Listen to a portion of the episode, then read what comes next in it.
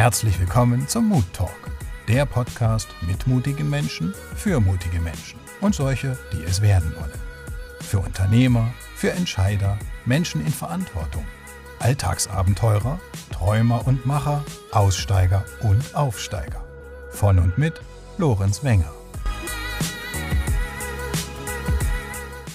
Heute im Mood Talk zu Gast der Verhandlungsexperte Frederik Mathieu. Heute sprechen wir über mutige Verhandlungen, über mutige Verhandlungsstrategien und Taktiken. Frederik ist Inhaber der Maevo GmbH und als Trainer, Vortragsredner und Sparringpartner sowie Mentor unterwegs für Unternehmen und Menschen, die ihr Potenzial bei zukünftigen Verhandlungen realisieren wollen, sei es im Verkauf, im Einkauf, bei Mitarbeitergesprächen, in Recruiting-Prozessen oder beim nächsten Vorstellungsgespräch, Verhandlung ist immer gefragt. Und Frederik sagt von sich selber, er sei auch gefordert in Verhandlungen mit seinen eigenen Kindern. Und was das genau bedeutet, das erzählt er uns bestimmt gleich selbst. Herzlich willkommen, lieber Frederik.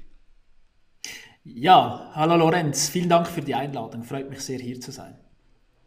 Ja, cool, schön, dass du da bist. Ähm, ich möchte natürlich von, vom Verhandlungsexperten der Schweiz wissen, ähm, wie bist du zum Thema Verhandlung überhaupt gekommen oder wie ist das Thema zu dir gekommen? Mhm. Ja, ähm, ich sag's mal so, wenn man, das kennst du ja auch, Lorenz, wenn du dann irgendwann mal so zurückschaust, in die Vergangenheit schaust, merkst du plötzlich, es gab immer so einen roten Faden, immer so ein Thema, was dich begleitet hat. Und dein Thema ist ja Mut. Und mein Thema ist das, ist das Verhandeln. Und ich habe lange Zeit als, als Einkäufer gearbeitet und als Einkäufer muss man verhandeln, darf man verhandeln. Das ist das Verhandeln einer der zentralen Kompetenzen, die du hast. Und da habe ich gemerkt, ey, für das habe ich, habe ich eine Affinität. Das mache ich sehr gerne, das macht mir großen Spaß. Und ähm, habe dann gemerkt, das war schon immer da. Und wenn ich zurückschaue und, und überlege, woher kommt das? Also ich bin ja überzeugt, dass wir alle als Verhandlungsexperten auf die Welt kommen, also auch du, Lorenz, und ich, wir sind als Experten auf die Welt gekommen und dann verlieren wir das mit dem, mit dem Lauf der Zeit. Und ähm, ich glaube, es hat auch damit zu tun, wie das Thema zu mir gekommen ist. Äh, wir waren in meiner Familie, ich habe drei Geschwister, wir waren vier Kinder. Und ich war der, äh, also ich bin immer noch der Älteste, ja. Und da sind halt die Ressourcen knapp. Das heißt, wenn du was willst, dann musst du verhandeln weil du bekommst nur das, was du verhandelst. Und von dem her hat mich das schon immer, immer begleitet. Sehr schön. Also die, eine, eine reine äh, Historie, also eine, eine biografische Begründung, ähm, wie das Thema zu dir gekommen ist und ähm, wir alle sind Experten, finde ich einen sehr schönen Gedanken. Äh, ja, mal angenommen, liebe Frederik, wir kennen uns überhaupt nicht und ähm, wir begegnen uns bei der Kaffeemaschine im Coworking Space. Äh, rund um die Kaffeemaschine stehen wir mit drei weiteren Menschen, die dort arbeiten in diesem Coworking Space und du stellst dich vor. Also übrigens ist ja diese Situation, die hat ja tatsächlich stattgefunden. Wir haben ja uns ja. tatsächlich ähm, eigentlich ja. kennengelernt oder näher kennengelernt im Coworking Coworking Space in Bern, in einem der beiden größeren bei der Kaffeemaschine und ich kann mich nicht mehr erinnern und auch für unsere Zuhörerinnen und Zuhörer, wie stellst du dich bei der Kaffeemaschine im Coworking Space vor, äh, wenn du sagst, Frederik Mathieu mein Name und ich frage dich, was machst du? Ja, also diese, die, die klassische Gartenparty, ja, wie, wie, wie stellst du dich da vor? Ähm, es kommt sehr darauf an. Ja. Ich sage es mal so im privaten Bereich, ähm, sagt meine Frau sehr oft in solchen Gesprächen, ja, er verdient sein Geld mit, mit Reden. Also das, was er, das, was er die ganze Zeit tut. Und äh, so ein Also außer Haus. Ja, genau, genau, außer Haus, ja. Und, äh, und ja, im Coworking Space würde ich eher sagen, ja, ich, äh, ja, ich begleite und berate Unternehmen im Bereich Verhandeln. Und dann kommt dann meistens die Frage, ah, was denn genau? Und je nachdem, was das für eine Person ist, erzähle ich dann halt über Trainings oder über, über Vorträge. Und es ist halt so, dass Verhandeln eine Kompetenz ist, die, ja, die niemand von uns im Studium lernt. Und Verhandeln ist ein Handwerk und ist ein riesengroßer Hebel, wenn du das kannst. Wenn du Unternehmer bist, selbstständig bist, ein riesengroßer Hebel. Und das ist etwas, was die meisten nicht können. Und wenn du das nicht kannst, dann wird es nur sehr schwer, dass du erfolgreich wirst. Und so stelle ich dann meistens, dann meistens vor. Genau. Wenn du so in deine Karriere zurückblickst ähm, bisher, was du alles erlebt hast beruflich und du schaust in den Rückspiegel, was war deine bisher mutigste Verhandlung, wo du dir die Zähne dran ausgebissen hast oder fast ausgebissen hast? Mhm. Also die schwierigsten Verhandlungen, die wir haben, sind immer meistens mit uns selber. Oder? Das sind die schwierigsten Verhandlungen.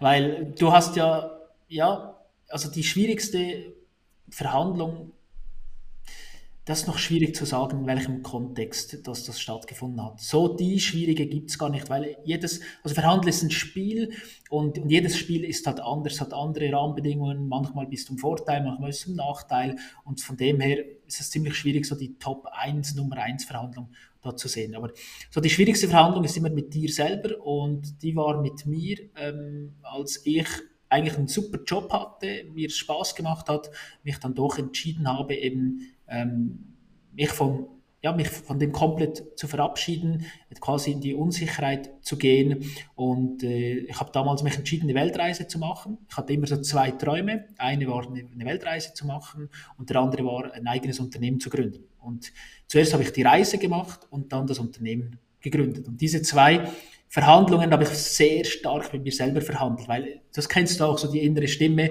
die ist heute dann so, dann morgen ist sie so und einfach so dieses Wechselbad der Gefühle, das war die schwierigste und längste Verhandlung, die ich da geführt habe. Mhm. Ja, da bin ich schon bei meiner nächsten Frage, so, wenn es um Entscheidungen geht, eben auch ähm, äh, so der innere Sauhund äh, überwinden, äh, äh die inneren Widerstände überwinden, ja, das ist ja auch das Thema Mut, eben wenn es um Entscheidungen geht, was war da, so deine mutigste Entscheidung bisher, eben, war das genau die, die du eben beschrieben hast, Weltreise oder Unternehmen gründen, oder was ist da passiert mit dem Frederik? Mhm. Das ist da immer so, wie lange, dass du, also ich war über zehn Jahre so in der Corporate-Welt unterwegs und wenn du zehn Jahre in diesem, dieser Welt zu Hause bist, dann ist es halt schwierig, sich von dieser Welt komplett zu verabschieden, weil die Welt ist ja schön, die ist ja, die ist ja bequem, da kennt man sich aus und äh, man hat da auch seine Erfolge erzielt und ich habe wirklich so den Job gehabt. Ich war Einkaufsleiter von einer sehr großen Schweizer Unternehmung. Ähm, das war immer das Karriereziel, habe ich erreicht und dann da zu merken, hey, es gibt noch was anderes und sich dann ja auch quasi sich von der Welt zu verabschieden und dann komplett neue, neue Wege einzugehen. Diese Entscheidung, das war die schwierigste, die schwierigste Entscheidung. Ja, mhm. Mhm. ganz klar. Und du sagst zehn Jahre im Corporate, also du bist auch zwei, drei Monate, glaube ich, jünger, jünger als ich. Äh, zehn Jahre warst du in dieser Corporate-Welt. Ähm, welchen strategischen Rat, ähm, äh, puncto Verhandlungen, würdest du heute deinem, deinem 20-jährigen Ich geben, wenn du nochmal äh, den, dem 20-jährigen Frederik äh, Mathieu einen Rat geben könntest, äh, welcher wäre es? Ja, also die Frage ist, ob der das überhaupt verstehen würde. Also, der, weißt du, Ratschläge sind ja auch Schläge, oder? Und wenn du jetzt da deinem 20-jährigen jüngeren Ich einen Ratschlag gibst, dann basiert der ja auf deinen Erfahrungen, die du die du gemacht hast in, in deinem Leben. Das heißt, der ist ja gar nicht offen für das oder der weiß gar nicht, aus welchem Grund, dass dieser oder jener Ratschlag kommt. Der kann mit dem gar nichts anfangen. Also von dem her ist es sehr, sehr schwierig. Ähm, was ich sicher raten würde, ist früher, früher die Ideen, die Träume umzusetzen weil es gab ja immer mal wieder die, die Möglichkeit, zum Beispiel zwischen zwei Jobs oder, oder sonst irgendwo was zu, ja, so eine Reise zu machen, dass das sicher mal früher schon schon passieren soll und eben nicht nur wegen Lebenslauf oder wegen diesem oder jenem da, äh, darauf zu verzichten. Genau. Mhm. Mhm. Also früher ähm, loszulegen. Ja früher loszulegen und die eigenen Träume zu verwirklichen. Und eben du hast die Prioritäten selber gesetzt, zuerst die Weltreise, dann das Unternehmen. Wahrscheinlich war das wohlweislich, also wir wissen, was es bedeutet. ähm, punkto Weltreise und so, ja, das muss ein bisschen zurückstehen. Äh, ja, ich möchte noch ein bisschen eintauchen in, in, in Frederik als Person, also als private Person. Also wenn du nicht äh, auf der Bühne stehst, wenn du nicht bei Unternehmen ähm, oder mit Menschen arbeitest an ihrer Verhandlungskompetenz, ähm, was machst du sonst so und wie stelle ich mir den Frederik vor? Wenn er in eine Kneipe geht, bist du da permanent am Verhandeln? Oder wenn du eine Elektronik, ähm, du hast gesagt, du hast ein neues MacBook gekauft, also verhandelst du da auch? Oder wie, wie, wie, wie tickt der Frederik, wenn er privat einkauft oder unterwegs ist oder Urlaub macht mit der Familie? Also Ja, ich verhandle immer. Also das, das ist, das kann mal sehr, es kann auch sehr mühsam werden für die, für die Mitreisenden, weil, weil ich versuche halt immer, immer zu verhandeln. Also auch im, auch im Restaurant ähm, versuche ich immer noch einen Kaffee rauszuverhandeln nach dem Mittagsmenü oder nach dem Abendessen oder, oder so ein kleiner Absacker noch. Und das, das klappt erstaunlicherweise, klappt das sehr, sehr, sehr, sehr oft. Ähm, es ist natürlich immer mit bisschen mit Witz und mit Charme verbunden ähm, und einfach auch so mit der man muss halt einfach auch den, den, Mut haben, einfach mal eine Frage zu stellen. Weil ich stelle ja nur eine Forderung, ist eine Frage. Und wenn ich da keine Angst habe vor Ablehnung, ähm, dann kann ja nichts passieren. Also man kann eine Frage stellen, so quasi, hey, gibt es hier noch einen Kaffee aufs Haus eigentlich in diesem Restaurant? So, so mit, mit, mit einem Lächeln. Und dann kommt sehr oft, äh, kommt dann irgendein Spruch zurück, ja, da musst du zuerst noch eine Coupe Dänemark bestellen oder, oder sonst irgendwas wird direkt weiter verhandelt oder, oder äh, da musst du morgen nochmals kommen oder sonst irgendwas oder so. Und meistens klappt es. Aber auch so im Urlaub versuche ich immer zu verhandeln, ähm, wenn es um Ausflüge geht, um immer, immer, immer. Also ich, ich probiere das immer, ich sehe das als Spiel und, ähm, und ja, ich spiele sehr gerne, es ist so. Schön. Also du kommst ja ursprünglich aus dem Wallis, also das hört man jetzt nicht, weil wir, weil wir in Hochdeutsch sprechen, aber ähm, du hast einen, einen, einen äh, ziemlich ähm, starken oder äh, ich, sag, ich sag mal einen richtigen Walliser Dialekt, ähm wenn ich als Berner dazu höre. Äh, kam, das, ist, kann das ein Vorteil sein? Weil den Wallisern äh, sagt man so immer so nach, das sind gute Verhandler, äh, das sind gute, äh, gute Geschäftsleute, die, die, die, die machen untereinander immer, immer Verhandlungen Handlungen. Stimmt das oder ist das einfach so ein, ein, ein weiterer äh, Stereotyp? Also kommt dir das zugute heute, dass du aus, aus dem kulturellen Kreis, aus dem Wallis stammst oder, oder ist das tatsächlich nur ähm, deine familiäre Geschichte mit den drei Geschwistern, äh, was sie zum Verhandlungsexperten gemacht hat? Also ich sage mal so, von der Kultur her ähm, es gibt ja Stereotype, gibt es aus einem Grund, weil sie halt auch irgendwo äh, der Wahrheit entsprechen. Es trifft nicht auf jede Person zu, oder? Aber es, äh, es ist natürlich schon so, ja, wenn ich das so reflektiere, es gibt halt sehr viele Kleinunternehmer, also ich komme aus, aus Salkesch, Salkesch ist ein, ist ein Weindorf und da hast, äh, auch, mein, auch mein Großvater hat den Weinkeller und dann wächst du halt so auf, oder? Da wird verkauft, da, da wird verhandelt und auch ist halt wirklich so, dass sich fast jeder jeden kennt. Und wenn du natürlich irgendwas willst, sei es im Dorf, sei es mit den Nachbarn oder was auch immer, musst du halt verhandeln. Das heißt, sehr, sehr eng, Beziehungsgeflechte sind sehr, sehr eng. Und ich denke, das begünstigt natürlich schon, dass halt sehr viele Verhandlungen stattfinden. Und was ein Vorteil ist, es ist ein Vorteil, ich sehe das als ganz klaren Vorteil, mein Dialekt, weil es ist, ähm, es ist ein USB, es ist einzigartig. Also wenn man nicht noch zehn andere Walliser neben einem hat, dann ist es einzigartig und die Leute assoziieren mit dem Dialekt als sehr viele positive Sachen. Also auch, auch Klischees natürlich, aber positive Sachen, dort geht man in die Ferien, dort scheint immer das Wetter, ähm, die sind trinkfest oder, oder was auch immer. Und wenn du so, sag mal, aus einem Umfeld kommst, aus einem Kulturraum kommst, der sehr positiv ähm, bei den Leuten irgendwo im Gedächtnis ist, dann ist es halt ein Vorteil, weil Sympathie hilft natürlich in, in der Verhandlung.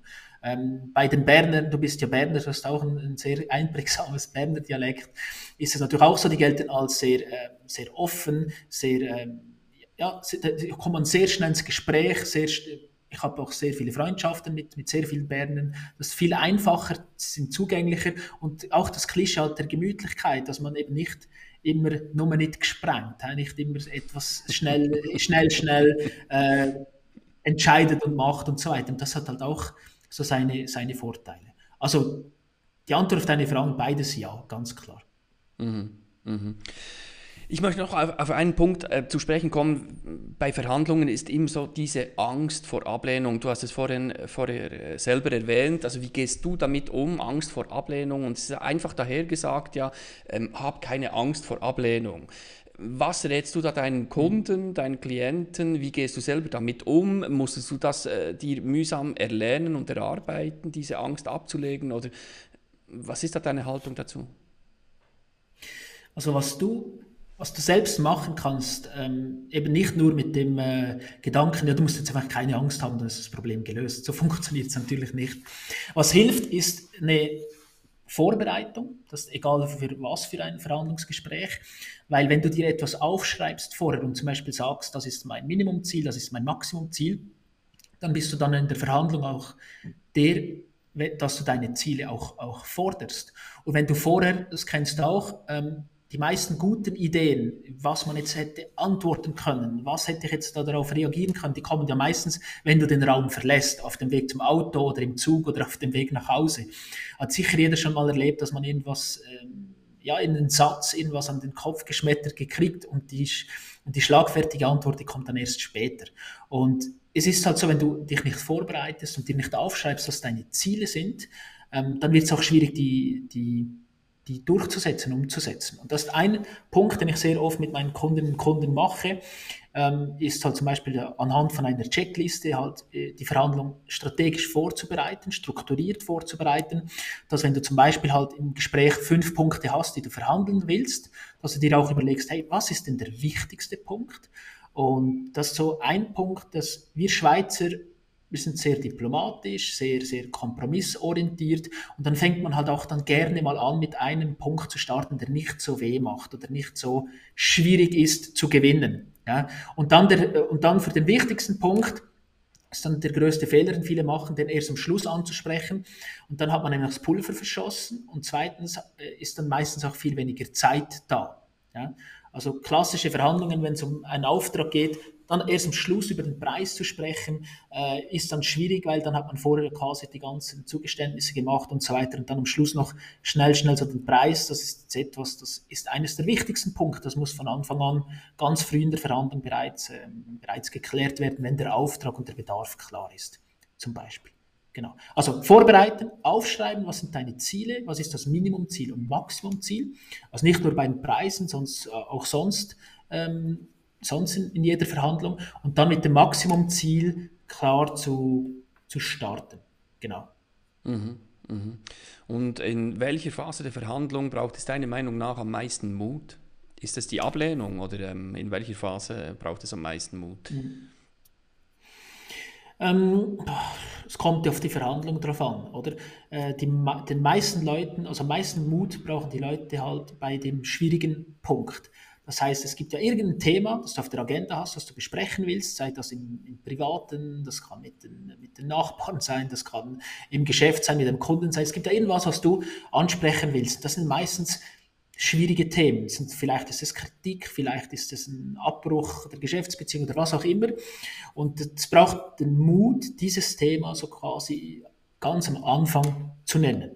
Das, da braucht sicher am meisten Mut, dass man sagt, ähm, ich möchte heute über dieses Thema sprechen ähm, und das ist mein Ziel zum Beispiel. Das, das braucht am meisten Mut, weil es ist ja so, es kennt sicher jeder von so schwierigen Gesprächen, wenn es dann mal gesagt wurde, dann ist es raus. Ja? Dann ist es raus, da ist, der, da ist der Stress weg und dann kann man dann miteinander diskutieren. Aber eben diesen Punkt, dieser kritische Punkt, dieses schwierige Thema anzusprechen, von dem haben, ich glaube, da braucht es am meisten, meisten Mut. Ja. Mhm. Mhm, mhm. Also du hast dich als Verhandlungsexperte positioniert und äh, jetzt auch für unsere Zuhörerinnen und Zuhörer, wo setzt du selber die Grenze zwischen einerseits ähm, Verkauf, Verhandlung, aber auch Kommunikation? Es gibt Kommunikationsexperten, es gibt Verkaufsexperten. Ähm, Verhandlungsexperten gibt es meiner Meinung nach kaum. Also da kenne ich dich, vielleicht noch ein, zwei andere im deutschsprachigen Raum, ähm, aber die sind rar. Ist das ein, ein, ein, eine Marketingnische, die du, die du besetzt oder wo ziehst du konkret die, die, die Grenze zwischen Verkaufstraining, Verkaufsexpertise, Kommunikationstrainings, Kommunikationsexpertise und eben deiner Expertise Verhandlung? Wo, wo, gibt es überhaupt eine Grenze? Also, Lorenz, wir haben das ja auch mal lange miteinander diskutiert, wo jetzt, wo jetzt dein Thema Mut zu Hause ist, wo mein Thema Verhandeln zu Hause ist. Und wir haben ja auch gemerkt, es gibt so viele Überschneidungen. Und es gibt auch da im, im Bereich zum Verkaufstraining sehr viele Unterscheidungen. Es gibt im Bereich zu Rhetorik, Kommunikation sehr viele Überschneidungen, weil, ja, nehmen wir mal irgendein Thema Fragetechnik. Ähm, das kann ich in der Kommunikation, Rhetorik lehre ich vielleicht, okay, wie, was gibt es für verschiedene Punkte, wann kann ich die einsetzen, was bringt mir das? Im Verkauf ist, wie kann ich zum Beispiel mit Fragetechniken den, den, den Abschluss herbeibringen, wie kann ich die Bedürfnisse analysieren und in der Verhandlung auch zum Beispiel, wie, wie setze ich wann welche Fragetechnik ein, um mein Ziel zu erreichen. Also du siehst, das durchs Band durch ist das sehr, ja, also, also da, es gibt keine klaren Grenzen. Also überhaupt nicht. Ähm, ich sage mal so, verhandeln hast du natürlich überall. Du hast den Einkauf mit den Lieferanten, wo du, wo du verhandelst. Dann möchtest du natürlich irgendwie den besten Lieferanten zum, zum besten Preis. Dann hast du im Verkauf Verhandlungen, wenn der Kunde Interesse am Angebot hat. Ähm, das alles geklärt ist, jetzt sitzt man am Tisch und es geht quasi um, um den Deal. Wie soll der ausgestaltet werden? Das ist eine Verhandlung. Aber es gibt auch sehr viele Verhandlungen mit den Mitarbeitern, wo ein Projektleiter innerhalb der Firma Ressourcen braucht, Budget braucht, ähm, Ziele abliefern muss, Qualität für Projekt verantwortlich ist, da ist er nonstop am Verhandeln und vielleicht nur mit internen Leuten. Aber auch da geht es ja immer ums Überzeugen, um seine Position durchzubringen. Ähm, wie kriege ich jetzt denn dazu, die Sache so zu sehen, wie ich das gerne möchte? Ähm, wie kriege ich denn dazu, dass ich mehr Budget bekomme für mein Projekt, dem zeigen kann, wie, wie wichtig es das ist, was ist der Benefit für alle zusammen? Also ich sage mal so, Verhandeln ist etwas, was du jeden Tag machst, immer machst und das fließend in verschiedene Gebiete, Gebiete einfließt. Mhm, mhm. Also es ist auch sehr stark ähm, psychologisch. Äh, also wir tauchen da sehr schnell in, in die Psychologie äh, ab und äh, gerade Kommunikation, Verkauf, aber eben auch Verhandlung. Und was ich sehr schön fand, ähm, mal in, ich erinnere mich an ein Gespräch mit dir, da ging es um Rollen. Und man sagt immer, ja, verhandeln auf Augenhöhe, aber im Grunde genommen, wenn man es genau nimmt, ist es selten oder nie genau auf Augenhöhe. Also da ist immer eine Hierarchie und die Hierarchie oder die Machtposition von, von, von Verhandlungsmensch 1 zu Verhandlungsmensch 2, das, das ist immer eine Differenz und irgendjemand hat mehr Macht am Tisch. Ähm, was gibst du da deinen, deinen, Menschen oder in deinen Kursen mit auf den Weg? Also wie, wie, wie, geht man damit um? Legt man das offen auf den Tisch? Legt man das transparent? Oder kommt das eben genau auf die Situation, auf das Setting drauf an? Aber das schwingt ja immer auch mit, die, mhm. genau diese Psychologie der Macht. Mhm. Du, du, hast jetzt gesehen, wie lange ich schon schmunzle, wenn du mir diese Frage gestellt hast. Weil Macht, Macht ist, ist etwas, das muss man sich bewusst sein. Macht ist subjektiv. Macht ist ein Gefühl. Also ich habe sehr oft erlebt, ähm, ich gebe den Spruch auch immer meinen Trainingsteilnehmerinnen Trainingsteilnehmern mit, Macht ist subjektiv, Macht ist nur ein Gefühl. Und es ist ein weit verbreitetes Gefühl, dass der auf der anderen Seite des Tisches auch das Gefühl hat, dass du am längeren Hebel sitzt. Ja? Also nur weil jemand hierarchisch zum Beispiel meine, meine Vorgesetzte ist, ähm, und ich denke, oh, ich brauche jetzt die oder die ist am längeren Hebel, die ist hierarchisch über mir, denkt sie vielleicht genau gleich, ey, das ist der Mitarbeiter, das ist mein, mein bester Mitarbeiter, ich brauche den, ohne den geht das nicht. Das heißt, am Tisch denken immer beide, sehr oft so, dass beide denken, dass die andere Seite auch stärker ist oder am längeren Hebel ist. Also das ist ein sehr weit verbreitetes Gefühl. Und Augenhöhe du hast vorher schön gesagt, man ist ja nie immer genau gleich. Das heißt, auch da gibt es einen gewissen Bereich. Wichtig ist, dass das Thema Wertschätzung da ist, ähm, dass weil eben Macht ist ein Gefühl, dass du das Gefühl gibst, auch wenn du viel am längeren Hebel sitzt, dass du halt den Kunden oder den Lieferanten nicht das Gefühl äh, gibst, dass du das ausnützt. Weil das ist natürlich in den letzten paar Monaten sehr vielen äh, quasi zum Verhängnis geworden. Stell dir mal vor, du hast in den letzten Jahren so deine Lieferanten sehr schlecht behandelt. Du hast immer, ähm, sag mal, umgangssprachlich gedrückt. Du hast äh, eben nicht auf Augenhöhe verhandelt, nicht wertschätzend. Du hast immer so deine, deine, ja, deine Machtposition, weil du halt zum Beispiel der, der größte Kunde bist in dem Bereich, ausgespielt und immer gedrückt, gedrückt und eben nicht auf Augenhöhe diese Beziehung gestaltet. So in den letzten paar Monaten ist das, hat sich das gewandelt. Das heißt, auch kleine Unternehmen aufgrund der Versorgungskette, dass halt überall Knappheit herrscht, die waren jetzt plötzlich am längeren Hebel. Das heißt, ich habe die Erfahrung gemacht, Unternehmen, die mit ihren Lieferanten und Kunden auf Augenhöhe wertschätzende, wertschätzende Beziehungen, wo alle was davon haben, eben dieses Win-Win, dieses Win-Win-Gefühl, die haben Lösungen gefunden. Und die, die das nicht gehabt haben, hat sich die eine Seite gerecht weil die Welt dreht sich immer. Die Welt ist so verrückt schnell und wenn du einmal der kleinere, sag mal, Lieferant bist, dann kann es sein, dass du ein halbes Jahr später dann plötzlich der Einzige bist, dass das Material am Lager hat und dann wechselt sich das ganz schnell. Und der Mensch erinnert sich sehr gut an die Leute, die ihn gut behandelt haben und ihn schlecht behandelt haben.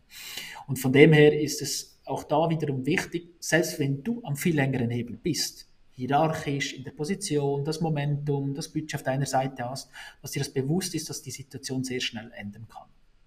Mhm, mh.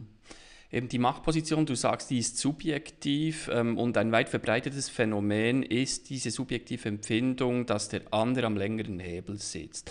Also ist das tatsächlich so? Hat das, hat das auch etwas mit Selbstwert zu tun oder hat das etwas mit Ego zu tun? Oder, oder warum sagst du, dass das weit verbreitet sei, dass das Gegenüber ähm, hierarchisch höher ist? Mhm.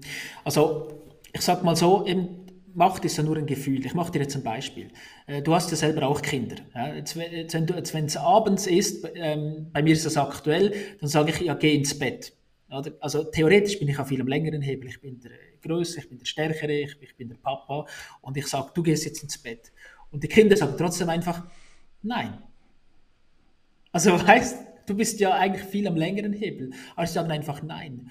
Und viele Leute haben dann Angst, einfach mal Nein zu sagen, Angst, einfach mal aufzustehen. Oder auch mit sehr vielen Selbstständigen, die das Gefühl haben, ich muss jeden Auftrag bekommen. Hey, es gibt dir so viel so viel Power, wenn du einfach mal sagst, nein, zu dem Preis mache ich das nicht oder ich bin jetzt nicht verfügbar oder ich kann jetzt äh, das nicht bis Ende Woche abliefern in dem gewünschten äh, mhm. Maß, für das mhm. brauche ich eine Woche länger, oder? Und da einfach mal Nein zu sagen, einfach mal aufzustehen ähm, und du kannst theoretisch aus jeder Verhandlung jederzeit aufstehen und gehen. Also ich rede jetzt von, von Business-Verhandlungen, wo es nicht um Leben und Tod geht. Da kannst du theoretisch jedes Mal aufstehen, du kannst den Hörer abhängen, kannst sagen, schönen Tag, fertig, hiermit Gespräch beendet.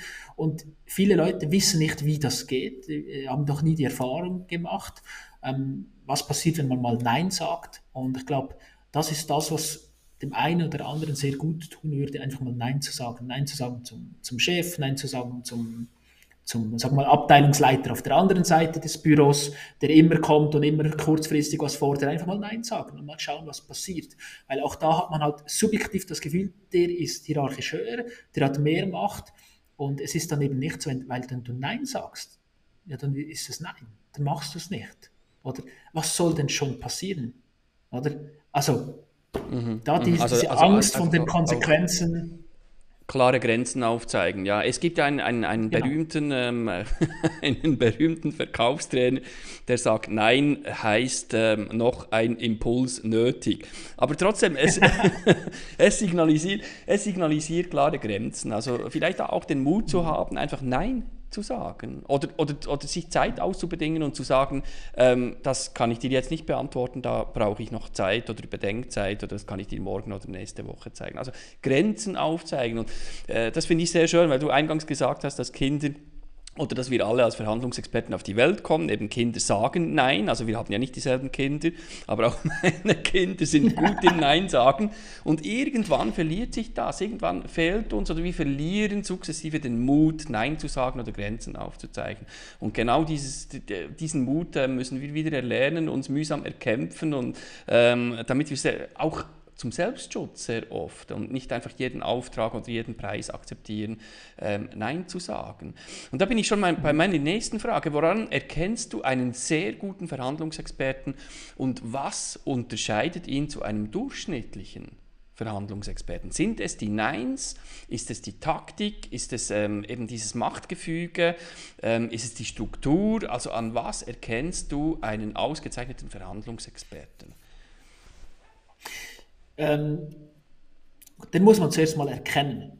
Ja? Den muss man zuerst mal erkennen, weil es kann ja sein, dass am Tisch jemand sitzt, der sagt die ganze Zeit nichts. Ich habe das in Geschäftsverhandlungen sehr oft erlebt. Ich sehe das heute noch, wenn ich mit meinen Kunden so eine Verhandlung führe. Es gibt Leute, die sitzen am Tisch und die sagen gar nichts. Und jetzt würde ja irgendein so Externer sagen, ja, der verhandelt ja gar nicht. Aber vielleicht ist das die Person im Raum, die das Sagen hat die Person, die die Strategie gesetzt hat. Und die sagt nur nichts, weil momentan alles nach ihrem nach dem Spielplan läuft. Also das, das weißt du vielleicht gar nicht, wer jetzt gerade der der, äh, ja, der, der, der Verhandlungs, ja, der, der das wirklich im Griff hat, äh, gerade im, im Raum ist. Und sonst erkennt man die sicher, wenn sie, sag mal, in verschiedenen Varianten denken, in Optionen denken, ähm, sehr offen sind. Sag mal so, schlechte Verhandler, die gehen ins, in die Verhandlung ohne Ziel oder äh, noch schlimmer ist nur mit einem. Und wenn, wenn das Ziel dann nicht erfüllt wird, ähm, dann hast du ein Problem, wenn du nicht in Varianten denken kannst, oder? Äh, nehmen wir wieder, wieder das, das, äh, das Thema von den Kindern. Jetzt will dein Kind will dringend ein Eis, jetzt hast du aber keins mehr und es ist Sonntag, kein Geschäft hat offen. Jetzt geht das Kind rein und sagt, ich will ein Eis und du sagst, es hat keins. So, Verhandlung beendet. Das ist schlecht vorbereitet, das ist schlecht verhandelt, oder? Aber die Kinder machen ja das ganz anders. Die switchen dann sofort um und sagen, okay, hast du noch, äh, gibt's noch Kekse, gibt's noch Schokolade? Sofort weg.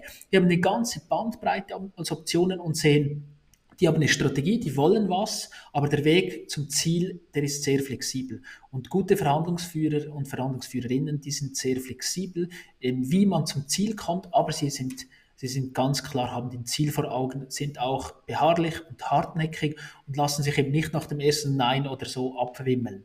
Das ist sicher auch so, so etwas, diese, diese Ausdauer, ähm, dass man eben dann nicht, weil man um 16.00 Uhr auf den Zug muss, dann äh, am Schluss fünf vor sagt, okay, dann machen wir das so, dann machen wir das so, einfach so die ganzen Zugeständnisse in der letzten Minute, sondern das halt wirklich ja, versuchen, versuchen äh, durchzuziehen und dann auch mal vertagen oder eine zweite Verhandlungsrunde anberaumen mhm. und nicht, äh, mhm. ja, und nicht aufgrund von Zeit oder so einfach mhm. ein Zugeständnis zu machen, was du gar nicht machen willst. Mhm. Genau. Wo liegt deiner Meinung nach das größte Potenzial an Schweizer äh, Verhandlungstischen, gerade im Business? Ähm, das größte Potenzial, ja, das ist eine, eine Universumsfrage. Ja? Also das ist jetzt so groß, groß gestellt. Ich sag mal so, also was sind so die meisten, was sind so die meisten Fragestellungen, die dir gestellt werden? Also wo hapert es deiner Meinung nach am meisten äh, in Schweizer äh, Unternehmen äh, bei Verhandlungen? Mhm. Also an, an zwei Sachen. Das eine ist, dass sie es gar nicht können. Die können es nicht, nie gelernt. Wer, keiner von uns hat das irgendwo in der Schule oder im Studium, im Studium gelernt. Also das ist das eine, dass es, dass es gar nicht vorhanden ist, weil es gar nicht gelernt wurde. Ähm, man hat es dann schon irgendwie quasi on the job von Kollegen, der hat das immer so gemacht, dann übernimmt man so ein paar Sachen, die funktionieren. Aber das ist sicher sein, das nie gelernt. Und der zweite Punkt ist eben, sich nicht bewusst zu sein, was das für eine, für eine Power hat, was das für, eine, für eine eigene, ein eigener Fachbereich ist. Und wenn du darin investierst, dann hast du für so vielen verschiedenen Ebenen Vorteile in deinem Business, sei es mehr Gewinn, mehr Umsatz, ähm, du kannst mehr Abschlüsse erzielen, eben nicht nur über Rabatt verkaufen und so weiter. Also eben, dass man es nicht kann. Und das Zweite ist eben, dass man sich gar nicht bewusst ist, was das für eine, für eine Power hat. Weil ich sehe immer wieder, ähm, du musst dir das so vorstellen, Leute, die auch in der Hierarchie ganz oben sind und die das nicht gelernt haben, die haben ja über die Jahre eigentlich immer mit der gleichen Strategie verhandelt und waren mit dem erfolgreich. Sehe ich immer wieder Top-Führungskräfte, die so ihre zwei, drei Strategien und Taktiken haben, die haben sie sich in den Rucksack gelegt, weil die immer funktioniert haben. Und dann haben sie ein Problem, weil es dann einmal nicht funktioniert. Ja? Und das ist halt, sich dann auch irgendwo einzugestehen und zu sagen, ja, auch ich brauche da irgendwie Unterstützung, auch ich sollte da mal in ein Training gehen. Und ich sehe sehr oft Führungskräfte, die für ihre Mitarbeiter Trainings buchen und dann gerne auch den ganzen Tag am Tisch sitzen, um so die Mitarbeiter zu beobachten und so weiter. Die dann meistens dann am Abend die Fragen stellen, die sie wirklich den ganzen Tag beschäftigen. das ist so. Ja, also ich selber wenn ich im Einkauf äh, angefangen habe, die ersten Verhandlungen natürlich total gescheitert bin, ähm, keine Chance hatte, habe ich mich im Nachhinein mal reflektiert und habe ich mal nachgeschaut. Ich habe im ganzen Studium zwei PowerPoint-Folien zu dem Thema gehabt. Und das war einmal so ein Harvard-Konzept, wo einfach so ein Modell drauf ist, ohne dass man dann weiß, wie man das anwendet und was es überhaupt bringt und in welchem Kontext das steht, sondern das kennst du sicherlich auch, so die Grafik auswendig gelernt für die Prüfung und was es dann wirklich bedeuten kann oder so weiß man dann nicht. Und so geht es sehr vielen anderen auch. Und das ist egal, welche Ausbildung, wo man die gemacht hat. Das ist selten ein Thema, äh, das ja, zentral ist oder man richtig, richtig viel Zeit investiert. Ja. Mhm. Mhm. eben, man lernt es nie. Ähm, also ich, ich habe ja drei Jahre, wie du weißt, in, in Ägypten äh, gelebt. Und während drei Jahren war ich immer wieder in Ägypten und ähm, ja, da verhandelt man. Also überall, im, im Restaurants, äh, mit Teppichhändlern sowieso. Ähm, ja, und wir sind es gewohnt in unserer Kultur, da steht ein Preisschild drauf und das hinterfragt man nicht. Also man bezahlt das einfach. Und man verhandelt nichts, also weder die, weder, die, weder die Lieferzeit noch irgendwelche Garantieleistungen oder Zusatzleistungen, man bezahlt einfach diesen Preis, der auf diesem Artikel steht. In Ägypten ist das selten der Fall. Ähm, mhm. ich gehe nicht davon aus, dass in Ägypten alle das Harvard-Prinzip kennen und, äh, oder bei dir im Training waren. Deswegen meine Frage, ähm, Inwiefern hilft es, äh, wenn, da kulturell schon Unterschiede bestehen, man verhandelt einfach, eben sei es im Wallis in der Schweiz oder sei es in Ägypten auf dem Markt. Also das, das ist natürlich eine völlig andere Schule, aber äh, was würdest du einem, einem Teppichhändler in Ägypten raten, äh, wie er verhandeln soll? Mhm. Also ich sag's mal so, warum können die das? Ähm, aus, oder warum, warum haben wir das nicht? Ähm, vielleicht dazu. Also Verhandeln ist ein Spiel. Und wer mehr spielt, der wird immer wie besser. Das heißt, wenn du da schon als Kind aufwächst und der, der Vater, Mutter sind Teppichhändler, dann siehst du natürlich von morgens bis abends, welche fünf bis zehn Taktiken, dass sie da anwenden. Dann hast du vielleicht noch Freunde, die dir noch den einen oder anderen Trick, ähm, Trick verraten und dann wirst du halt immer wie besser. Und diese Leute, ey, die machen pro Tag x Verhandlungen. X. Also die mhm. meisten Geschäfte mhm. im arabischsprachigen Raum, die haben ja keine Preisschilde nie dran. Mhm. Also mhm. jetzt nicht die großen Shopping mhm. Malls, sondern äh, die haben ja genau. nie Preise dran. Das heißt, jedes Mal wird der Preis einfach so kalkuliert, oder? So, so einfach so aus der Luft gegriffen. Und, und somit haben die immer eine Verhandlung. Äh, dann der andere Punkt, warum haben wir das nicht? Ja, weil es natürlich extrem viel Zeit spart. Also wenn, immer wenn ich in Ägypten war, ähm, nach ein paar Tagen ist mir das auf die Nerven gegangen, weil ich will doch nicht jedes Mal für jede Frucht und jede Wasserflasche da verhandeln. Also für ihn ein großes Souvenir oder für eine größere Anschaffung, ja, aber doch nicht für jede Kleinigkeit, die ich einkaufen will. Und bei uns hat sich das einfach durchgesetzt. Es ist einfach schnell. Ähm, es wird bei uns immer noch verhandelt, aber ich sage mal so, bei Beträgen, die dann höher sind, bei, bei äh, Sachen, die nicht eins zu eins vergleichbar sind, alles was du auf einem Online-Shop findest, googelst du, nimmst den günstigsten, fertig. Da gibt es keine Verhandlungen mehr. Ähm, aber sobald es ein bisschen komplexer wird, du verhandelst ja auch nicht über das Sonntagsmenü im Restaurant, wo du, äh, das nimmst du das von der Karte. Wenn du aber eine Hochzeit planst und mit 50, 60 Leuten dahin gehst oder für das Firma Weihnachtsessen, dann verhandelst du auch, weil das ist dann auch wieder eine andere Summe. Das heißt, bei uns wird nach wie vor sehr viel verhandelt. Aber man sieht es dann wahrscheinlich nicht so im, im, im Alltag. Mhm. Und mhm. was man so, also was ich schon sehr oft gemacht habe, ist mich in diesen, in Ägypten oder so, wenn ich mit denen verhandle, oder auch in Istanbul, dann setze ich mal mich irgendwo in der Nähe hin, trinke einen Tee und beobachte das Ganze mal. Weil die wenden meistens die gleichen Taktiken an, oder? Die gleichen Taktiken. Ähm, und es ist so spannend, welche die anwenden. Und ähm, ist schon noch ein Unterschied zwischen Verhandeln und Feilschen. Feilschen ist, äh, der sagt irgendwie 50, dann sagst du 10 und dann sagt er, äh, und dann verwerft er die Hände und das gibt's doch nicht und äh, ich muss doch leben und dann kommen die Sprüche. Den Schweizer sagt man immer Kuchikästli, den Deutschen sagt man sonst irgendwas. Die haben so ihre Sprüche für jede Nationalität, die brauchen immer die gleiche. Und wenn du dann irgendwo in der Nähe sitzt und dir das Spektakel mal anschaust, dann merkst du dann, okay, das ist Show, das ist Show weil dem Schweizer sagen sie 50 Euro kostet dem Deutschen 40 Euro, ähm, Spanier 20 Euro. Also auch da machen die schon so von der Kaufkraft irgendwie so Unterschiede. Das hast du sicher äh, gemerkt. Und wenn du mehrere Tage immer wieder vorbeigehst, dann hast du auch schon andere Preise, als wenn du einmal kommst. Oder? Also was ich denen beibringen kann, pff, müsste ich individuell, individuell schauen. Ja. Ja, aber die machen das schon ganz gut. Also das du auch am Stand. Wenn es den Stand so viele Jahre gibt oder du beim nächsten Urlaub der Verkaufsstand immer noch da ist, dann macht die Person ja einiges richtig, oder? genau, Genau. Ja, also ich, ich habe mal gelernt, ja, einfach die Hälfte. Äh, also äh, maximal die Hälfte. Das ist so, äh, die, das war für mich immer so die Ceiling als Faustregel, also maximal die Hälfte. Meistens ist es äh, zwischen einem Viertel und, und, und, und, der Hälfte irgendwo, irgendwo drin. Aber das, genau das finde ich eben das Spannende, wenn ich mir überlegen muss, was ist mir dieses Gadget jetzt wert? Sei es ein, äh, ein Badetuch, sei es ein, eine, eine Mütze, sei es ein Aschenbecher, ein, ein, ein Souvenir, egal was es ist, wenn da kein Preisschild draufsteht, muss ich mir Gedanken machen, was ist es mir wert?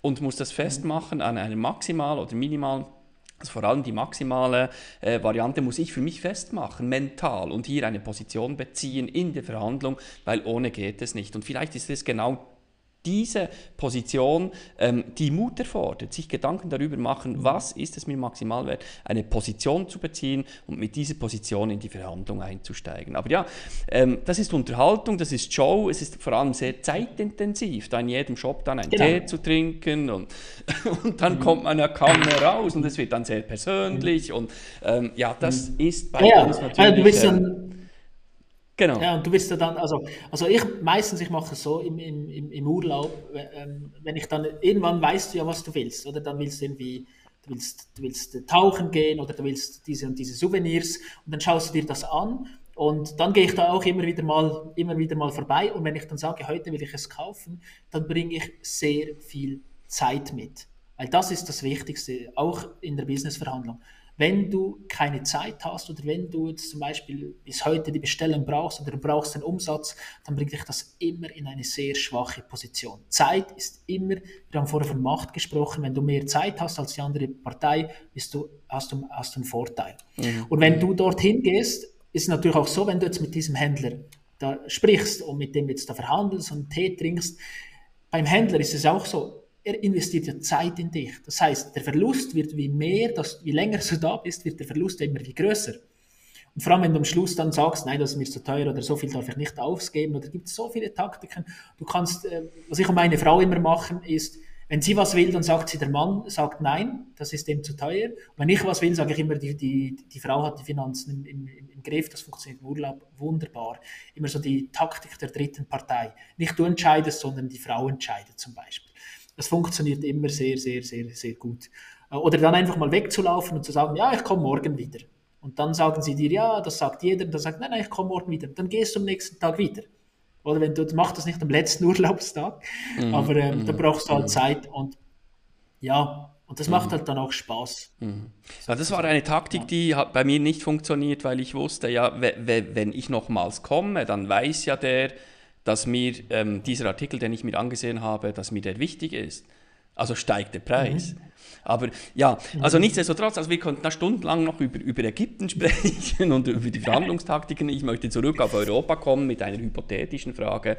Ähm, wenn der wiedergewählte Emmanuel Macron gemeinsam mit Scholz, von der Leyen und unserem Ignacio Cassis ähm, sowie Putin gemeinsam an einem Verhandlungstisch wären, Betonung auf wären. Was würdest du wem raten? Also gibt es da überhaupt eine Verhandlungsbasis oder sagst du zum Vornherein, das geht nicht? Äh, ja, ich, ich, ich sage es mal von vornherein schon mal so ein kleiner Disclaimer. Ja. Also, äh, wir wissen natürlich nicht, wir haben nicht die gleichen Informationen wie die Leute, die da am Tisch sind. Ja. Was, was wir in den Medien lesen, ist natürlich nie die, das, das gesamte Bild. Das heißt, alles, was wir sagen, basiert auf den Informationen, die wir, die wir haben. Die sind viel weniger als das, was die Leute da haben. Ähm, was ich denen sicher empfehlen würde, ist mal, dass jeder sich eine Rolle definiert. Hä? Also ich weiß gar nicht, was der Gassis an dem Tisch macht, abgesehen von, der hat da gar nichts zu melden dieser, in dieser Runde. Äh, der kann höchstens vermitteln, der wäre höchstens so der Mediator und so weiter. Ähm, ist aber auch schon schwierig, wenn du dich halt an den Sanktionen angeschlossen hast, bist keine neutrale Partei mehr. Das heißt, die, die Rolle ist auch schon fort und sonst hast du null Hebel in diesem Ganzen im Vergleich zu den anderen. Dann die anderen drei, dass die sicher so mit, mit einer, mit One Voice, dass du mit einer einer Stimme kommunizierst und dass du vorher dir wirklich Gedanken machst, was, was, äh, was, möchten, was möchten wir, was ist das Ziel. Und in diesem Fall ist es natürlich so, dass ein völlig irrationaler, ähm, irrationaler, verrückter Typ hast auf der anderen Seite. und äh, wo du nicht weißt, was er morgen macht, was er, was er nicht tut, ähm, der sich nicht an Vereinbarungen hält, wo das Vertrauen nicht da ist, ist ja, es ist sehr schwierig, wenn Beziehung nicht stimmt, Vertrauen nicht da ist, irgendwas Nachhaltiges zu verhandeln. Ähm, da müssen halt dann manchmal auch einfach ja, klare Fakten geschaffen werden. Und in dieser ganzen Konstru ganzen Konstrukt ist es das größte Risiko, das momentan da ist, ist, dass einfach ähm, in dem Fall Putin einen Gesichtsverlust mitnimmt. Äh, das heißt, wenn er das Gesicht verliert, dann haben wir das große Risiko, dass er dann irgendwelche irrationalen, verrückten Entscheidungen trifft, wo wir dann alle darunter leiden müssen. Und das heißt, der, der Ausweg aus dieser ganzen Situation ist irgendeine Lösung, ähm, das, also eine Lösung, also ein Kompromiss. Kompromiss ist immer das Schlechteste, was du erreichen kannst in, der, in einer Verhandlung, aber einen Kompromiss machst du dann strategisch, wenn die Alternative noch schlimmer wäre. Das heißt, Kompromiss in dem Fall, ähm, wenn man dann irgendein Zugeständnis macht, was ich jetzt nicht weiß, welches das das Richtige ist oder das Beste ist, aber in Kompromiss, dass er zumindest, sag mal, innenpolitisch als Sieger hervorgeht, obwohl er das gar nicht ist. Das, das ist sowieso schon lange verloren, aber dass er zumindest das Gesicht wahren kann. Weil wenn er das Gesicht nicht wahren kann, dann haben wir alle ein ganz, ganz großes Problem. Mhm. Ja. Mhm. Also dieses Gesichtsverlust, ja. Also wir haben ja das ja. eingangs besprochen, ob wir diese Frage ansprechen, deshalb es war nicht ganz unvorbereitet. Ähm, es soll auch kein Polit-Podcast werden, überhaupt nicht. Aber ja. das Thema Verhandlung finde ich genau in diesem Politzirkus ähm, unglaublich wichtig. Und äh, eben, es geht auch darum, die Grenzen zu sehen, wann äh, bringt eine Verhandlung überhaupt nichts, weil, weil da gibt es auch kaum äh, gemeinsame ähm, äh, Verhandlungsmasse oder gemeinsame, ähm, äh, wo, wo, man diskutieren kann. Ja. Also das sind so diametral ja. ähm, unterschiedliche Interessen und unterschiedliche Haltungen, mhm. Ähm, dass eine Verhandlung mhm. nahezu unmöglich ist. Und deswegen, also das war genau. auch so mein Gedanke, wenn Zelensky und Putin an einem mhm. Tisch oder über Videokonferenz verhandeln, da fragte ich mich, was sprechen die überhaupt? Also gibt es da überhaupt etwas zu besprechen, außer das Wetter und Fußball? Also ja. Mhm. Gut, ja, also ja. ich sag mal so, äh, du hast halt, also die Frage ist immer, was ist das Ziel oder was ist die Taktik? Oder ähm, das, was du vorher gesagt hast, in der Verhandlungssprache sagt man dem äh, die sogenannte ZOPA, Z-O-P-A, die Zone of Possible Agreement. Und wenn die nicht gegeben ist, wenn es keine Möglichkeit ist, ja, dann, dann redet man mhm. einfach ohne, mhm. ohne Ziel. Und ich sage mal, in dem Fall wäre es ja irgendwie taktisch könnte es ja sein, dass Putin ähm, das Ziel hat, medial dazustehen als jemand, der das Gespräch sucht. Und Zelensky mhm. könnte eine ganz andere Taktik haben. Oder ähm, du weißt ja dann nicht, weißt du, mhm. das, was wir dann sehen, das schöne, der schöne Handshake und das Pressefoto, ist ja nicht das, was sie unter vier Augen im Raum diskutiert haben. Oder äh, das wäre viel spannender zu wissen, was dort drin gesprochen wurde, mit welchen Worten, mit welcher Offenheit und dann vorne ja, das Gesicht zu wahren oder so, das, mhm. ja, das ist sehr, sehr, sehr schwierig, davon extern sich irgendein, irgendein Bild zu machen oder ne, ja. ja. ja. Ja, back to business, ähm, zurück zum, zum, zum, zum Business. Was würdest du Führungskräften raten ähm, bezüglich Verhandlungen? Wie hält sich eine Führungskraft der Zukunft fit für Verhandlungen? Also was ich den Führungskräften sehr oft rate, ist, es gibt sehr viele Führungskräfte, die das Gefühl haben, sie müssen alles selber verhandeln. Das heißt, ähm, da, da, muss der Chef jetzt rein. Das ist Chefsache, da muss, das muss ich klären mit den anderen Abteilungsleitern. Und was ich denen immer rate, ist, am besten verhandelst du, wenn du deine Leute zur, Verhand zur Verhandlungsprofis ausbildest, weil dann hast du weniger zu tun. Oder? Das heißt, zum Beispiel im, im Verkauf äh, habe ich mit sehr vielen Kunden das, äh, das Erlebnis gehabt, dass wenn die Verkäufer, Verkäuferinnen sehr gut verhandeln lernen, das können, dann verhandeln sie weniger mit ihrem Chef. Weil was sehr oft passiert, dass der Kunde sagt, ich will 10% Rabatt, dann sagt der Verkäufer, das kann ich nicht entscheiden. Und dann läuft er zum Chef und der Chef ist ja gar nicht dabei, der kann das nicht beurteilen, dann sagt er ja oder nein. Ist eigentlich egal, was er sagt, es ist falsch und das Gefühl haben, ich muss immer selber alles verhandeln und immer, immer überall dabei sein und so weiter, das ist völlig falsch. Also mhm. schau eher dafür, dass du einen Rahmen schaffst, ein Umfeld schaffst, wo deine Leute immer besser werden im Verhandeln, weil dann wird das Gesamtresultat besser, du, du schläfst besser, du hast we also weniger zu tun in Anführungszeichen, sondern deine Leute sind, sind sehr viel besser, weil ich nehme auch ähm, e-, äh, eidgenössische Prüfungen ab in dem Bereich und ich erlebe das jedes Jahr, dass eine große Anzahl der Leute bei der Prüfung sagt, das ist die erste Verhandlung, die ich führe. Bei uns im Geschäft macht das immer der Chef oder die Chefin. Und das finde ich so etwas von falsch. Wieso schickst du die Leute dann in die Ausbildung, wenn du dann jede Verhandlung selber führen willst? Das macht null Sinn. Also was ich den Führungskräften rate, ist, schau dazu, dass deine Leute gut verhandeln können, dann hast du am meisten davon. Sehr schön, sehr schön. Super. Und wie machen Sie das? Also wie erreichen Sie dich, um ein Training zu buchen? Eine sehr schöne Überleitung, Lorenz. Vielen Dank dafür. Jetzt hast du den Steilpass. Ja, ja also mein, mein, sagen wir so mein Lieblingskanal oder Lieblingseintrittstor ist LinkedIn. Da bin ich am aktivsten. Da kann man mir direkt eine, direkt eine Nachricht schreiben. Ähm, wenn man sich ein Bild über meine Arbeit machen will, ich habe einen Podcast, der heißt Erfolgreich verhandeln. Dort sind schon äh, über 70 Folgen mittlerweile veröffentlicht, wo es verschiedene Themen, die wir heute besprochen haben, da intensiver anschaue, wo ich auch schon mal der, äh, der Mutexperte Lorenz Wenger im Interview hatte, im, äh, wo wir dann nur über das Thema Mut in der Verhandlung gesprochen haben. Das war sehr, ein sehr tolles Interview mit dir.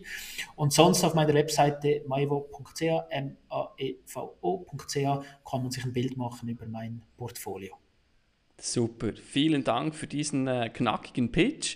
Also wenn ihr jetzt Lust gekriegt habt, ähm, an euren Verhandlungskompetenzen zu arbeiten, dann gibt es meiner Meinung nach nur einen, nämlich den Frederik Mathieu aus dem Wallis, der auch Hochdeutsch spricht ähm, für unsere Freunde aus äh, unseren Nachbarländern. Frederik Mathieu findet ihr auf, er hat es gesagt, www.maevo, m a e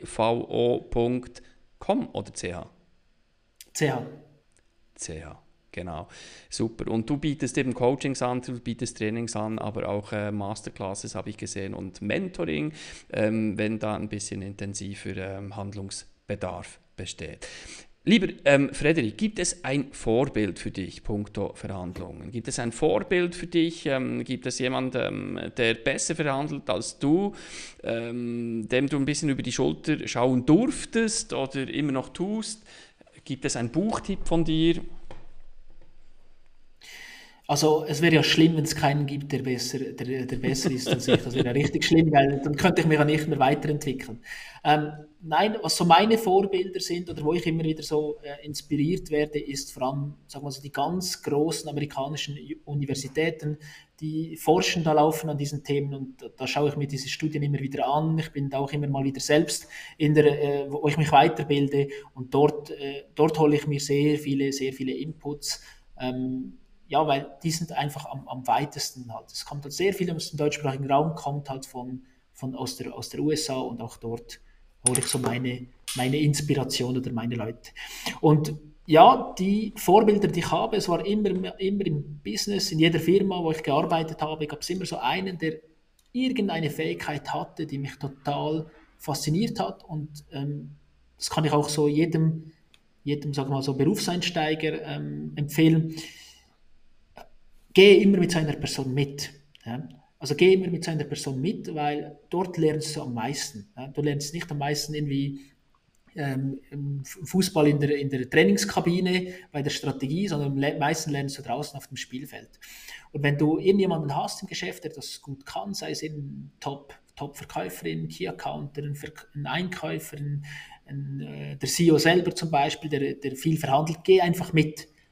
Und wenn du halt den Kaffee machst oder das Protokoll schreibst, das ist scheißegal. Es ist die beste Ausbildung, die es gibt, dir dort so ein Vorbild zu suchen. Und ich hatte immer, in jedem Ort, wo ich war, hatte ich Vorbilder auch auf der anderen Seite des Tisches, wo ich gesagt habe, wow, das habe ich jetzt nicht kommen sehen, das schreibe ich mir auf, mache ich nächstes Mal auch.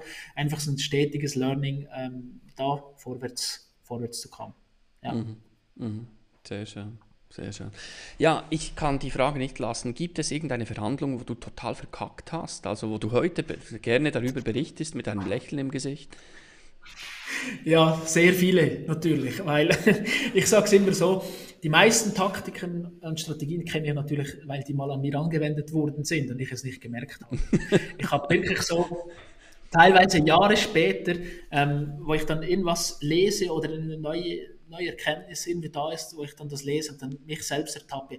Ach so, das ist mir damals bei dieser oder dieser Verhandlung ähm, passiert. Ja, ich erzähle gerne die Geschichte einer meiner ersten Verhandlungen, die ich, äh, die ich hatte. Da war ich frisch im Einkauf und ähm, ich habe mir so das, äh, die Vorstellung gemacht, ja, dort verhandelst du jeden Tag an diesem großen Holztisch, so wie in den äh, Hollywood-Filmen. Und dann war ich dann irgend so in einem, einem stinkigen, äh, engen Büro, ähm, äh, wo man die Bestellungen irgendwo ausgedruckt hat und per Fax verschickt hat. Und da war nichts vom, vom Glamour der Businesswelt und den Wolkenkratzern und so. Das war sehr, sehr äh, frustrierend und enttäuschend, ähm, diese Situation. Und da bin ich meinem Chef immer auf die Nerven gegangen ähm, weil ich habe gesagt, ja, ich will verhandeln, ich will raus, ich will einen Verhandlungstisch. Und dann durfte ich nach einem halben Jahr dann endlich mal so eine Verhandlung, so eine, so eine Verpackungsmaschine, die ich einkaufen konnte, für äh, rund so damals 50.000 oder so. Und da bin ich da hingegangen und habe gedacht, so, jetzt, jetzt ist die große Stunde da, ähm, jetzt ist die große Stunde da und jetzt kann ich endlich verhandeln. Bin aus dem Büro raus und habe noch so meinen Kolleginnen und Kollegen gesagt, hey, unter 10% komme ich nicht heim. Also das, diese Verhandlung, die, die rocke ich und das wird, das jetzt endlich ist die Chance da. Da bin ich da hingegangen und dann hat mich, ähm, war mit einem CEO von einem KMU, wo ich die Verhandlung geführt habe und der hat mich da wirklich nach Strich und Faden über den Tisch gezogen. Es hatte auch so einen langen Tisch und habe ich alles falsch gemacht. Also nur, nur ein Beispiel, sonst das geht viel zu lange die Story, aber nur ein Beispiel. Ich habe dem, also das Erste, was er mir gesagt hat, ist, äh, Herr Mattier, haben Sie die Bestellung dabei? Und ich so, äh, nein, äh, ich möchte hier noch verhandeln. Ja, was wollen Sie denn? Dann habe ich gesagt, 10 Prozent. Dann hat er einfach Nein gesagt. Und ich habe dann runter so auf mein Notizblatt geschaut und das war einfach weiß, weil ich habe mich nicht vorbereitet, da war nichts drauf. Also meine einzige, meine einzige Vorbereitung stand darin, dass ich einfach hingehe und einfach 10% sage und das geht dann schon also völlig naiv, oder? Völlig naiv. Dann habe ich so runtergeschaut und das weißt du ja auch, äh, wenn jemand 10% fragt und den Nein kriegt, was ist das nächste, was er fragt? Was würdest du als nächstes fragen? ja, 9%. ja, dann, dann bist du schon ein bisschen weiter. Bist du schon ein bisschen weiter, Lorenz. Dann hast du schon viel Erfahrung gemacht. Ich habe natürlich fünf gefragt, oder? Fünf gefragt und dann hat er äh, gesagt Nein. Und dann habe ich gesagt, ja, aber ich musste was haben. Und dann ist er wirklich so um den Tisch gekommen, hat mich so gut väterlich auf die Schultern geklopft und gesagt, Mattier, der Preis ist so und bleibt so. Und wenn Sie die Maschine wollen, muss ich die Bestellung bis morgen Abend haben, sonst kriegen Sie die nicht mehr zum vereinbarten Liefertermin. Also eigentlich dann nochmals das Feld gewechselt. Und da bin ich dann nach, nach Hause und dann äh, war wirklich so Walk of Shame im Büro. Ähm, alle haben gesagt, und was hast du gemacht? Und ja, nichts. Ich habe wirklich so völlig enttäuscht auf dem Bürostuhl abgesetzt und gesagt, der, ich weiß noch, ich habe gesagt, der Sack hat einfach Nein gesagt. Und, und danach ist mir das nicht mehr passiert. Aber das war sicher so, ja, dann habe ich am meisten gelernt aus dieser Verhandlung. Sehr schön. Vielen, vielen Dank für diesen tollen Abschluss. Ähm, reines Storytelling. Fantastisch. Ähm, lieber Frederik, gibt es noch einen Satz oder eine Hauptbotschaft, ein, ein, eine Core-Message, äh, die du unseren Zuhörerinnen und Zuhörern mit auf den Weg geben möchtest? Ja, also Verhandeln ist ein Spiel und wenn du besser werden willst darin, dann musst du einfach spielen. Und dann lohnt es sich mal, sich Gedanken zu machen über die Spielregeln, da mal zu, zu investieren in diesem Bereich, weil keiner, also die, die gut sind, die haben das wirklich gelernt. Das heißt, es ist egal, ob du introvertiert, extrovertiert bist, spielt gar keine Rolle. Finde deinen eigenen Verhandlungsstil.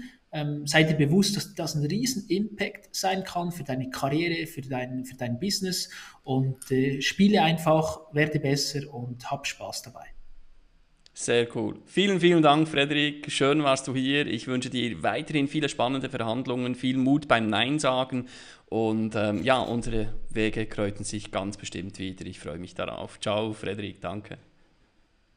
Ciao, Lorenz. Es war mir eine große Freude, hier zu sein.